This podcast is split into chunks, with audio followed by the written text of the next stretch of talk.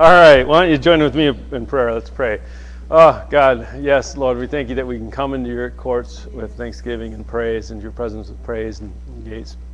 Lord, that you welcome us in and that you're present.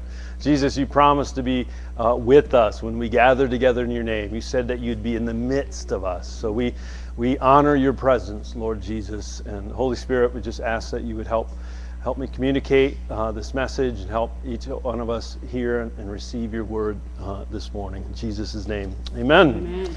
All right, well, I'm talking on Thanksgiving, started last week. Um, and the whole idea of Thanksgiving is really a compound word. There's, there's an aspect of thankfulness as well as giving. And, and it's really a, a series about uh, gratitude and generosity. Gratitude and generosity and how they relate. And last week we kind of looked at uh, a few scriptures and we saw the, that God's hope and future for us, uh, what, what that looked like.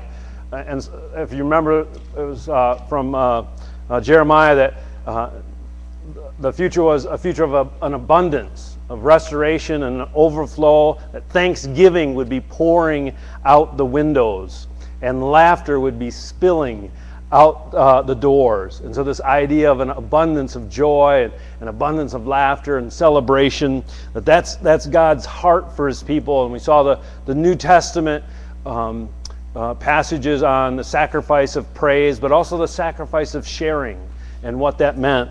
And so we're going to pick up uh, from there. We also talked a little bit about some details about New Day, a community church, and this is really uh, for those of you who are members and for those of you who are guests. We're, we're glad you're here. Um, uh, kind of getting into some nitty gritty here, but uh, welcome to the family. uh, um, we found uh, that uh, the giving at New Day Church, 20% of our congregation has, uh, a year to date, has given nothing. Um, and 20% is given around $2. It's actually between 1 one and $5. Um, and that's, that's next to nothing. And, and a few things about that uh, I really don't necessarily like sharing that information, but I, I, just felt compelled I had to. That I had to be open and honest, and I had to repeat it so that you really you can hear it as a congregation and, and realize uh, the significance of if 40% of our congregation is not giving, uh, you know, what are the implications of that? And really, what I want to challenge us is what would be the implications if everyone was giving the full uh, portion that they're called to and, and what could be different. And I want to draw attention to, uh, uh, you know, what we could attain if everyone was, was operating uh, at full capacity rather than running at 60%. Uh, and so, you know, all of this information we are able to get. I don't, I don't personally look at individuals giving records. I, uh, we have access to that, but I, I prefer not to. I also just again, if you're a guest here, uh, I really don't like talking about money. and if there's been one thing, I've, I've, neglected it over the years. In fact, this is probably the first sermon you've ever heard me teach on money. I cannot remember a time that I talked on money. I, I, I just, and I've actually neglected that, so I'm gonna, I'm repenting publicly. Uh, uh, so I hope to address it more regularly, but again, it's, it's just not something I, I, I really like to teach about, but it is important and I want to get into some principles of the importance of it. So the reason I share that 20% have given nothing and another 20% have given only like an average of $2 a week is to challenge us that, hey, we can do more than that. We can be more than that. And we want the full participation of everyone. Uh, again, my motivation is out of obedience and love for you. Our year to date giving is actually up over last year, and last year was up over the year before. It's not out of desperation or need, but it's, it's out of the idea of, um, uh, of challenging us to go farther. It's really a mindset change. I'm really um, hoping to inspire over the course of this series a change of heart and a change of mind. That Even if you're one of the faithful ones that have been giving, or, or one of those uh, that give far above, there's some people in this church that I am just overwhelmed at how much they give and they just constantly pouring out generosity that just blows me away.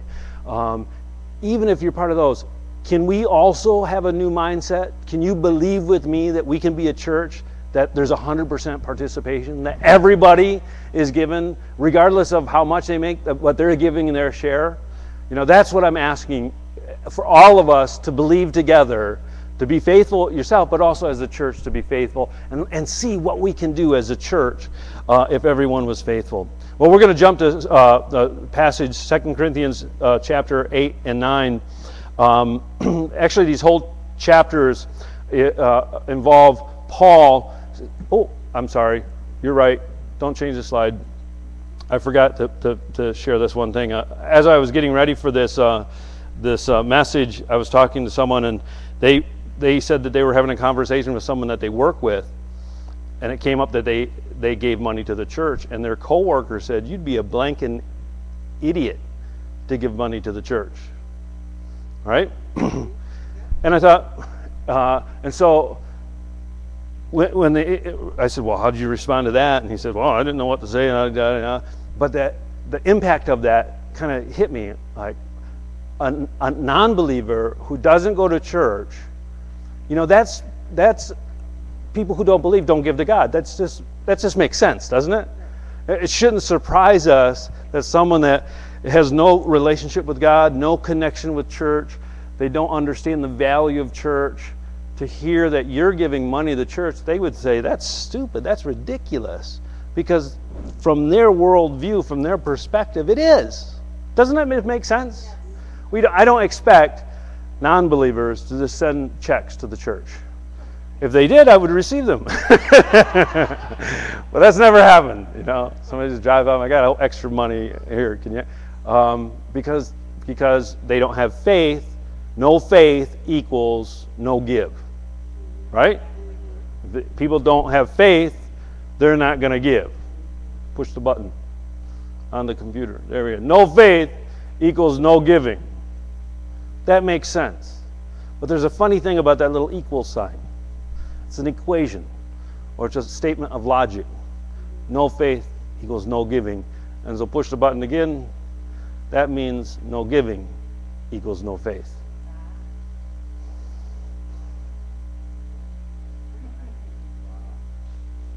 So it's really about faith. It's not about money. It's really about faith. Amen? All right. Second Corinthians uh, 8 and 9 are two chapters. Actually, the whole two chapters are all about giving. They're, he's writing to the church about money. Uh, he's addressing particularly a collection that he was taking amongst all the churches that he planted to raise money to send to the church in Jerusalem because they were going through some uh, desperate times. And so he's, he's doing this special collection. Actually, it, it took him a whole year. Uh, they had, he had talked to him about a year previously, and, and he was collecting money from all of the churches, and they were going to send this gift to the church in Jerusalem. But all of the principles that are covered in these two chapters apply to all New Testament giving. Okay, so the principles that apply here, even though it was specific to a specific uh, gift, a collection that they were doing at church, there are principles that apply to all giving, whether it's your weekly giving to your local church or uh, giving to special offerings. and we're just going to take this kind of verse by verse. Uh, jumping in at verse 7, he'd already uh, started talking about, uh, he, he, had been bragging about how generous they were, and he, and, he, and he goes on in verse 7, he goes, uh, but as you abound in everything, in faith, in speech, in knowledge, in all diligence, and in your love for us, see that you abound in this grace also.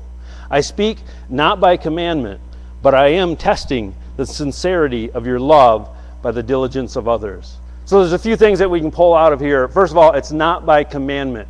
He's encouraging the, the church in Corinth to give to an offering. Right? But he says right in there, hey, this is not a commandment. In other words, our motivation uh, can't be obligation. All right? We're no longer slaves. We're not under the law.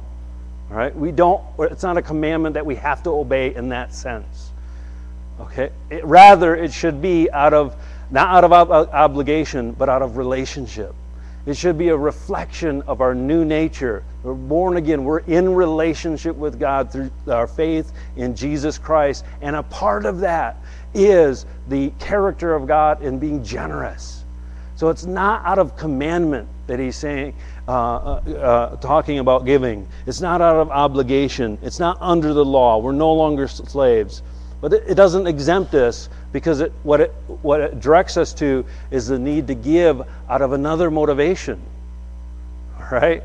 He's not exempting them. Oh, you're not under law, you don't have to give anymore. That's not, he writes two whole chapters on why they should be giving generous. Why? Because it's their new nature. It's, it's, and he actually goes, he says it's grace. Um, he says, You abound in everything, in faith, in speech, in knowledge, in all diligence, and in your love. See that you also abound in this. What? What is the this? Giving. So this passage equates financial giving with these other lofty things like faith, speech, being able to articulate the message of God, knowledge, understanding the things of God, diligence, and love. It says, You abound in all this, abound also in this what? Law? No, but grace. This financial giving is actually a manifestation of grace, just like all of these other Christian attributes that we were supposed to be living. And he, he brings it up, he includes it in. And it's not just Paul, it's God in his holy word saying, Listen, folks, this is equal to love. This is equal to diligence. This is equal to knowledge. All right? You need to abound also, and it's an it's a it's a it's a grace. It's an empowerment from God. And then he goes on, he does say, it is a test of the sincerity of your love. The scripture says, it's God's word, right? We believe that? Evangelicals, right? You believe this is God's word? Right? I am testing the sincerity of your love. How much interpretation does that scripture need? Okay. I God is testing now, I would not be qualified, I wouldn't even say that. I feel uncomfortable saying that in front of you. But God doesn't feel uncomfortable because it's for our good. By saying He's testing the sincerity by what? By how much they financially give. It's the sincerity of their love. Wow. And we remember I went over last week that sharing, the New Testament word koinonia, um, is actually is most oftenly translated fellowship. It's it's the community aspect. It's it's the biblical idea of what it means to be the church. It really means three things. This, this Greek word koinonia. It means participation. You have to be actively involved in the community. It means intimacy. That you have to have relationship. That you have to actually invest. You, you can't just be in the fringes. You have to invest yourself relationally. That you have to be participating, but you also have to contribute. And the word literally means a contribution of, of, of real goods, money or things, that you're giving your part. That's what koinonia is. And that if we don't, you know, if we only have one or two of those and not all three, we're missing out on the blessing of what koinonia is. We're missing out on the fullness of fellowship. You know, some, someone who gives thinks they may be exempt from serving, and this is not true. Because uh, you, you actually receive a part of your reward by serving that you can't get from giving. And someone who serves thinks, oh, I don't need to give money because I, I, donate so much time. You, that's not true because there's an aspect of blessing that you can't get from serving that you can only get by financially giving. Why? Because that's what the word means. That's what we're called into. This is the lifestyle. This is, this is the church. This is what Jesus died to, to establish and what we live in and it's a test of our love. So, verse we're going to continue on. Verse uh, nine says, "For you know the grace of our Lord Jesus Christ, that though he was rich, yet for your sakes he became poor, that you through his poverty might become rich." What a perfect example that Paul uh, turns our attention to. The example of Jesus Christ. He was rich. What's he referring there to? Jesus on the throne in heaven. He had everything. All right. He didn't lack anything. He had millions of angels. I don't know how many. Nobody knows how many angels there are serving him and worshiping him. He had all the glory. It talks about it in Philippians where he, where he chose to humble himself and come as a man. He, he, he, uh, he set off all of his divine attributes and took on humanity and then was born uh, not just as a, as a human, that's one thing, but born in a, in, a, in a manger, you know, in a barn or a cave with nothing. You know, he, he, he put off everything. He gave all that away. Why? So that we could be enriched. He became poor for our sake so that we could be enriched. And Paul says that's the motivation. We are to follow Christ in all things, especially in our finances. Be a Christ follower in that way as well. Verse 10 it says, And I give, uh, and in this I give advice. It is to your advantage not only to be doing what you began and were desiring to do a year ago, but now you also must complete the doing of it. that as there was a readiness to, uh, to desire it, so there also may be a completion of what, uh, of what you have. so Paul is, you know, you, he says, it's great that you wanted to give. You had the right desire, right? You began and were desiring to do a year ago, but now you, you also must complete the doing of it. You know, you actually have, you know, good intentions aren't really enough when it comes to this. I mean, it's good that you have good intentions. I, I, want, I want to give money to church. I want to see the kingdom. I want to bless the king. I want to do something great for God. I know people that spend their whole life wanting to do something great, and they never, they never actually do anything because they never realize. You know, at some point you have to make a step. You actually have to invest yourself or invest what you have into the vision. And that's what Paul is being blunt here, isn't he? It's great you desire, but you actually have to do it. Desire plus doing equals the advantage. There's an advantage, there's a blessing. You actually, you know, some people say you can't preach about giving in order to get, but God actually in His Word teaches us that principle that if you give, you will receive. He's saying there is real advantage that when you have the desire to give and you actually do it, you're going to receive an advantage. Uh, and he's advising people, let's get it, let's make it happen. Verse 12 For there is first a willing mind. Says, For if there is first a willing mind, it is accepted according to what one has and not according to what he does not have. This is a great verse. I love that it's in the Bible. And, and this verse, really, if you understand it, will just lift off condemnation, lift off uh, a regret. Because a couple of things is uh, that, that this verse tells us is that you don't have to give what you don't have. Right? There's no expectation on you to give more than what you actually have. Right? You don't ever have to walk away from God feeling like, uh, I needed to give more than what I had. Another way that this really applies um, and I'm grateful for, is that people who have uh, not given faithfully for some time or maybe for years, and then they come under conviction and God re, uh, uh, brings revelation that, oh, wow, we're supposed to be financially uh, uh, giving to the church and getting, giving to His work, and they realize that they haven't. And they don't have that money. You know, you don't have to calculate your back tithe. All right? Um, now, if you have all of that in a bank account, yeah, you better. All right, you want to. But if your bank account looks like my bank account, it ain't there. All right, and there's grace, and there's forgiveness. And, and we're going to do this next week uh, if I have time to do it. I'm going to teach about tithing next week, but we're actually going to lead a prayer of forgiveness so that you can be forgiven. You don't have to worry about that. God, there's grace for that.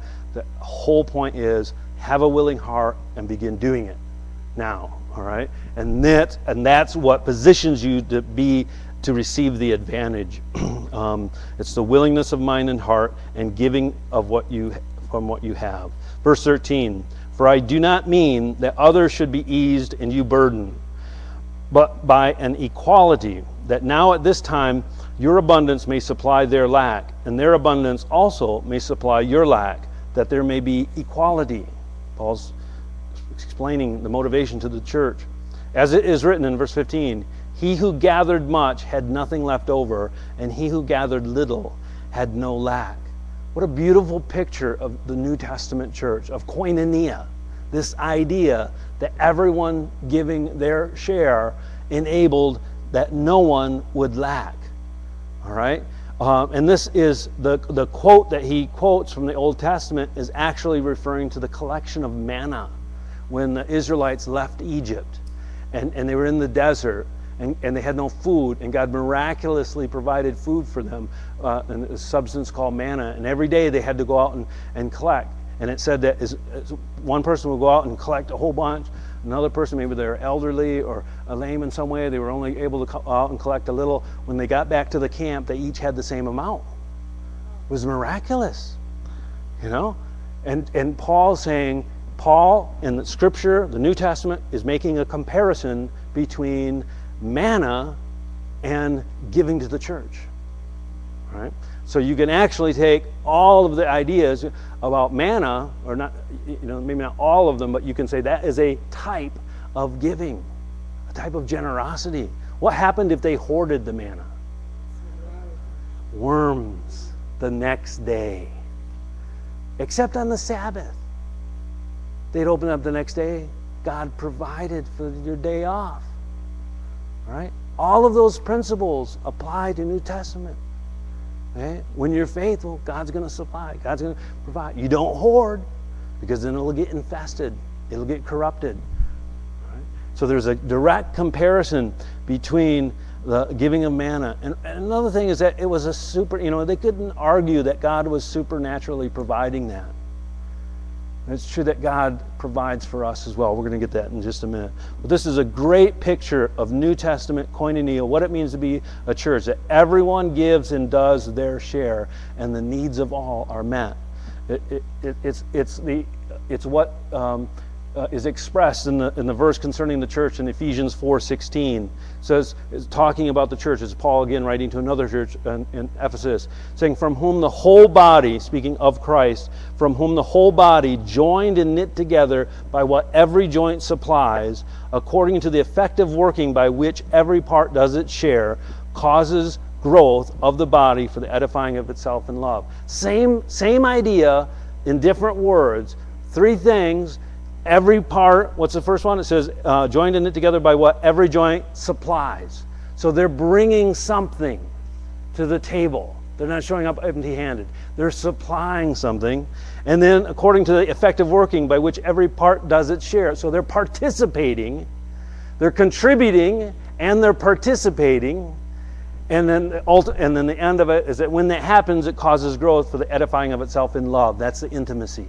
So it's all three aspects of koinonia intimacy, relationship, love, participation, actively involved, and contributing, bringing your share. That's the New Testament church. Let's jump down to 2 Corinthians chapter 9. Um, the whole two chapters is on it, but I don't have time to talk about every point. We'll just get through as much as I can. Is that all right? Is that all right? That's good. Dan says it's good. So we're going to skip a few verses, go down to chapter 9, verse 5. Therefore, I thought it necessary, Paul's again writing to the church in Corinth, to exhort the brethren to go ahead of time and prepare your generous gift beforehand, which you had previously promised, that it may be ready as a matter of generosity and not as grudging obligation. So think of this. This is Paul, he's a traveling minister, and he actually sent, he was going to be going to Corinth. It, it, it, he's going to be arriving there shortly, maybe in a few weeks or a month or two. And he sends a delegation of people ahead, and their purpose was to make sure the offering was good. How would you like it if, if we had a guest speaker come in here, which we have from time to time? How would you like it if a month before they came, he sent some people just to, to talk about the giving, make sure that we have a good offering when that guest speaker comes? Would you like that? Let's be honest. You know, I wouldn't even have them come to this church. I wouldn't let them. But you know what that means? I wouldn't have let Paul come. Ouch. Wow. So we need to ask ourselves wow, are we uptight about money? God's not uptight about money. Paul wasn't uptight about making, taking collections. But even I, that makes me uptight. Like, geez, what are you sensitive? You know? But they actually, the motivation of sending people ahead was so that they would give out of generosity and not obligation. He didn't want to show up and them have to feel obligated to come up with something, but rather to prepare. You know, and we're talking about generosity as opposed to grudging obligation, those are heart issues. Those are heart issues. When you talk about money, pretty much always you're going to touch a heart issue. There's, there's a common saying, you know, you reach a man through his stomach, right? But you touch his money and you'll see his passion. Come on. Right? Heart issues are revealed when you deal with money. It's like a shortcut to your heart. Bless you. So, how many want to be healed of their heart issues? Now, let's just pray right now. So, if you just close your eyes say, say, Father, heal me of my heart issues, especially concerning money. In Jesus' name. Amen. Well, that's the point. We want to be healed up and just acknowledging that, hey, money is directly connected to heart issues. Paul says we need to, and the Bible exhorts, God commands that we need to give out of the right motivation, out of generosity, not out of obligation. And, it, and, it, and he sends people so that they prepare beforehand. I love that. They prepare beforehand. He's teaching. Remember, this is a new congregation. These are new believers. They didn't have hundreds and thousands of years of history. Uh, these were either converted Gentiles or Jews that have, had converted to Christianity. And they're learning how to do church in Corinth, which was a, which was a Greek city. Uh, and there were no other churches. So he's teaching them hey, you know what? You need to prepare beforehand. And I do this personally. Um, uh, uh I prepare, I, I, have a budget and uh, or a, a, bill sheet. I don't have much of a budget, but I know all the bills that are coming in. And, and, I, and I make sure, because I know what bills are going to come in, I got to have money ready to pay. And I live week by week, paycheck by paycheck. I'm working on that. I'm, I'm, I'm, trying to implement some of the strategies to get ahead and not behind, but I'm like most of you. But the way I prepare is on my bill sheet, the first thing is my tithe and the amount and then everything else. And I used to write checks for everything. I always would make sure I wrote the church check first as a symbolic statement that I'm paying that first. Now I pull out my smartphone and do it right on, on the PayPal app. Boom. So it gets paid instantly, and then I do the other ones on the computer. All right, but it's first, and I prepare ahead of time. I know how much I'm already going to give. And when when I go to conferences or guest speakers come, I always prayerfully consider, God, how much do you want to give? And I have the amount or the check already written. Sometimes I only go with the check already written and not a checkbook, because I don't want to be, you know, some people with good intentions will manipulate. Uh, and they actually, I'm not saying they're not doing a good thing, uh, they are. Uh, but I want to be prepared, so I come with an offering in, in hand most times. Now, sometimes during that, I'll be motivated and give more. Just, I think it was in the last year, I was at a meeting and I had so much I was going to give, and the, they went up and they started talking about orphans. And we, as a church, had at that time enough money in our alms to uh, pay for an orphan for a whole year. Uh, so right now, this whole year, an orphan, I think it was in India, is being fed and housed and schooled because of your generosity. I was able to write a check. I didn't intend to do that, but I was able to pay it, boom, right there. So be, being prepared beforehand demonstrates that you're motivated out of generosity and not out of obligation. It reflects your heart condition and it also reveals what you're expecting. You know, you're expecting to give, but you're also expecting that God's going to be faithful to return. He goes on in verse 6. says, But this I say, he who sows sparingly will also reap sparingly, and he who sows bountifully will also reap bountifully. So he talks all about, you know, we want to do it out of generosity, but he also gives us the clear teaching on sowing and reaping. That if you sow sparingly, you're going to reap sparingly. And if you sow, uh, uh, uh, what's it? About, uh, uh, uh, bountifully, you'll reap bountifully. Right? The measure you receive is determined by the measure you use to give. Now, listen, this is a, a big issue. I really want to drive this in is that our giving is proportional. We give a portion, proportionate to what we earn, what we receive from God, we give a proportion of it. But the return we expect is exponential. God doesn't tell you to give exponentially. Aren't you glad? You made $100, you got to give 1000 No. He said, You give proportionately. You make $100, give 10 And I'll return exponentially. I will multiply. All right? That's the promise. Giving is proportional, return is exp- uh, exp- exponential. And, and this is the thing with everything that God does, it's like this apple. Um, what inside of it, you know, this is not just one apple. What's inside of it? Seeds. Each one of those seeds, how many apples can each one of those seeds produce? Countless. Countless apples. All right? I like this one. I love these things. These are so good, right? But what's in the middle of it? Full of seeds. You know, when man makes something, it doesn't have the power to reproduce. It's consumed. You know, Twinkies. A moment of silence for Twinkies. you eat a Twinkie, you know, you put a Twinkie in the ground, you don't get more Twinkies. happy ants. Right? What you take something, God, what God gives has the potential to reproduce exponentially. And so God gives you an apple, you can have a snack. Or if you're wise, you can save the seeds, let them dry, plant them. In a few years, you'll have apples for the rest of your life. All right? We need to understand the principles of God, and that applies to everything that God gives. All right? If you receive it from God, you, you respond to it as a gift from God, it has the potential to increase exponentially.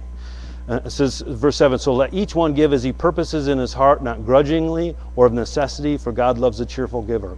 That each one gives as he purposes in his heart. I used to think that that meant, well, you just make up your mind and that's what you give. and I don't think that's what it means. I think, you, I think the question is, what is the purpose in your heart? What's the purpose in your heart? Well, what's the purpose in your heart for giving? Is it just not to sin? You don't want to go to hell? You don't want to get God mad at you? No, those should not be the motivations. Those are obligations. None of those should even be the motivation. Those should not be the purposes in your heart. What is the purpose in your heart? You know what my purpose is?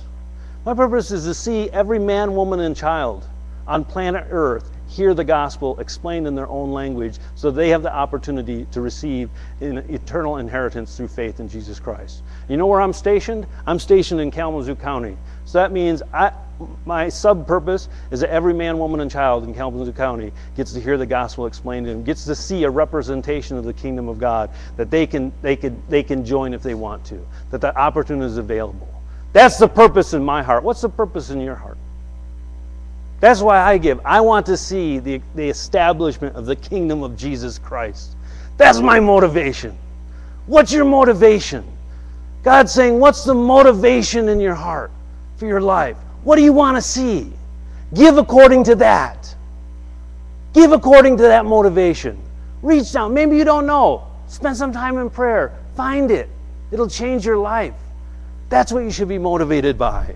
Not how much you have to give, but how big you can dream. All right? Kingdom wise, what can I do to invest to, to, to get the most return in a spiritual way? Um,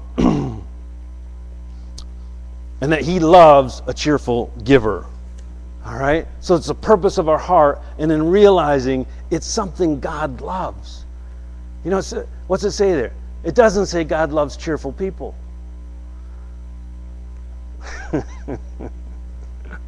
Does it? What's it say? Cheerful givers, hilarious givers. He loves that. And so, being that kind of a person uh, blesses God. Listen, you can make God, you can bless God, you can be the kind of person that God loves. How? By being cheerful about your giving. Wow. Is, does that does that lift the level of importance of giving to the church from something mundane and an obligation to something glorious? Yeah, it ought to. It's a powerful thing. It can change your life. It's changed mine. All right, I got to keep going. Verse uh, 8 And God is able to make all grace abound toward you, that you always, having all sufficiency in all things, may have an abundance for every good work. He turns the, the, the, message, and God says, Listen, this is about you. All right? God is able. God is able. God is able. He's saying, Give generously. You're saying, How can I do that? How could I possibly give that much? Because God is able. Can you say it out loud? God is able. That's the rock solid foundation that we make the decision to be generous from. Because God is able. God is able what? To make all grace abound toward you. Your needs are going to be met. Not just met, but always having an abundance. The word abundance means, means an extravagant, overabundance, overflow in all sufficiency in all things. He just keeps repeating the word all, all, all. Man, God's going to meet every one of your needs, every, everyone, everything, every way. Right? If you believe that He's able. And you demonstrate that belief by giving. I think that's an amazing thing. Listen, God doesn't need your money. Do we all understand that? He's really set.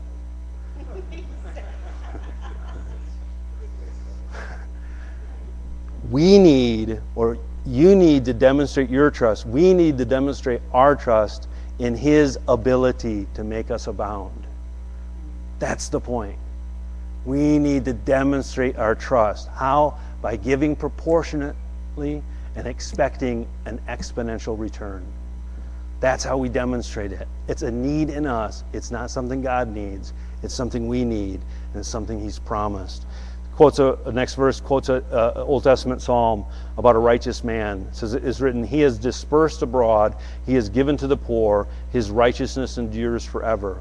So Paul says, "Listen, even the Psalms de- uh, declare that a person's righteousness is displayed or, or, or demonstrated by how they use their finances."